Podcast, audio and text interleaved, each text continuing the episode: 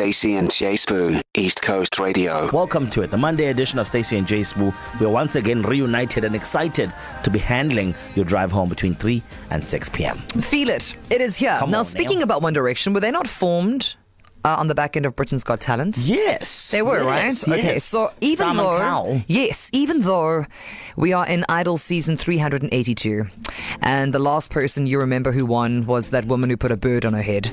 Um, overseas, these shows are still being churned out Big. left, right and center and the judges are becoming more prolific and people have budget and there's and there's this one thing that is very synonymous with insert countries got talent is this golden buzzer, right? Mm. So when you get a golden buzzer, that is an override. Yeah. You don't need three of them can be like, oh no, I'm not sure. But one judge, I think each judge gets one per season.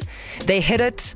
There's stuff that falls from the ceiling. There is celebrations and ululations, and people get super excited. However, never in the history of Britain's Got Talent have all four judges hit a golden buzzer simultaneously, and the reason why they did it is uh, very on brand, proudly South African. Proudly South African. Uh, we are celebrating this guy. I actually watched the moment, Stacey. His entire performance at uh, Britain's Got Talent got me feeling some type of way because this guy grew up, nah, from a young kid, had cancer, had to get his left leg amputated.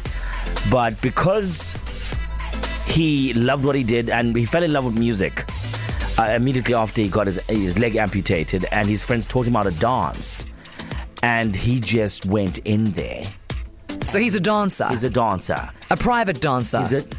Is a dancer. Okay, got like, you. You know when you say dancer, he's a dancer. He danced Stacy on stage, his heart off, and everyone was left in tears. In fact, here's here's here's here's that moment.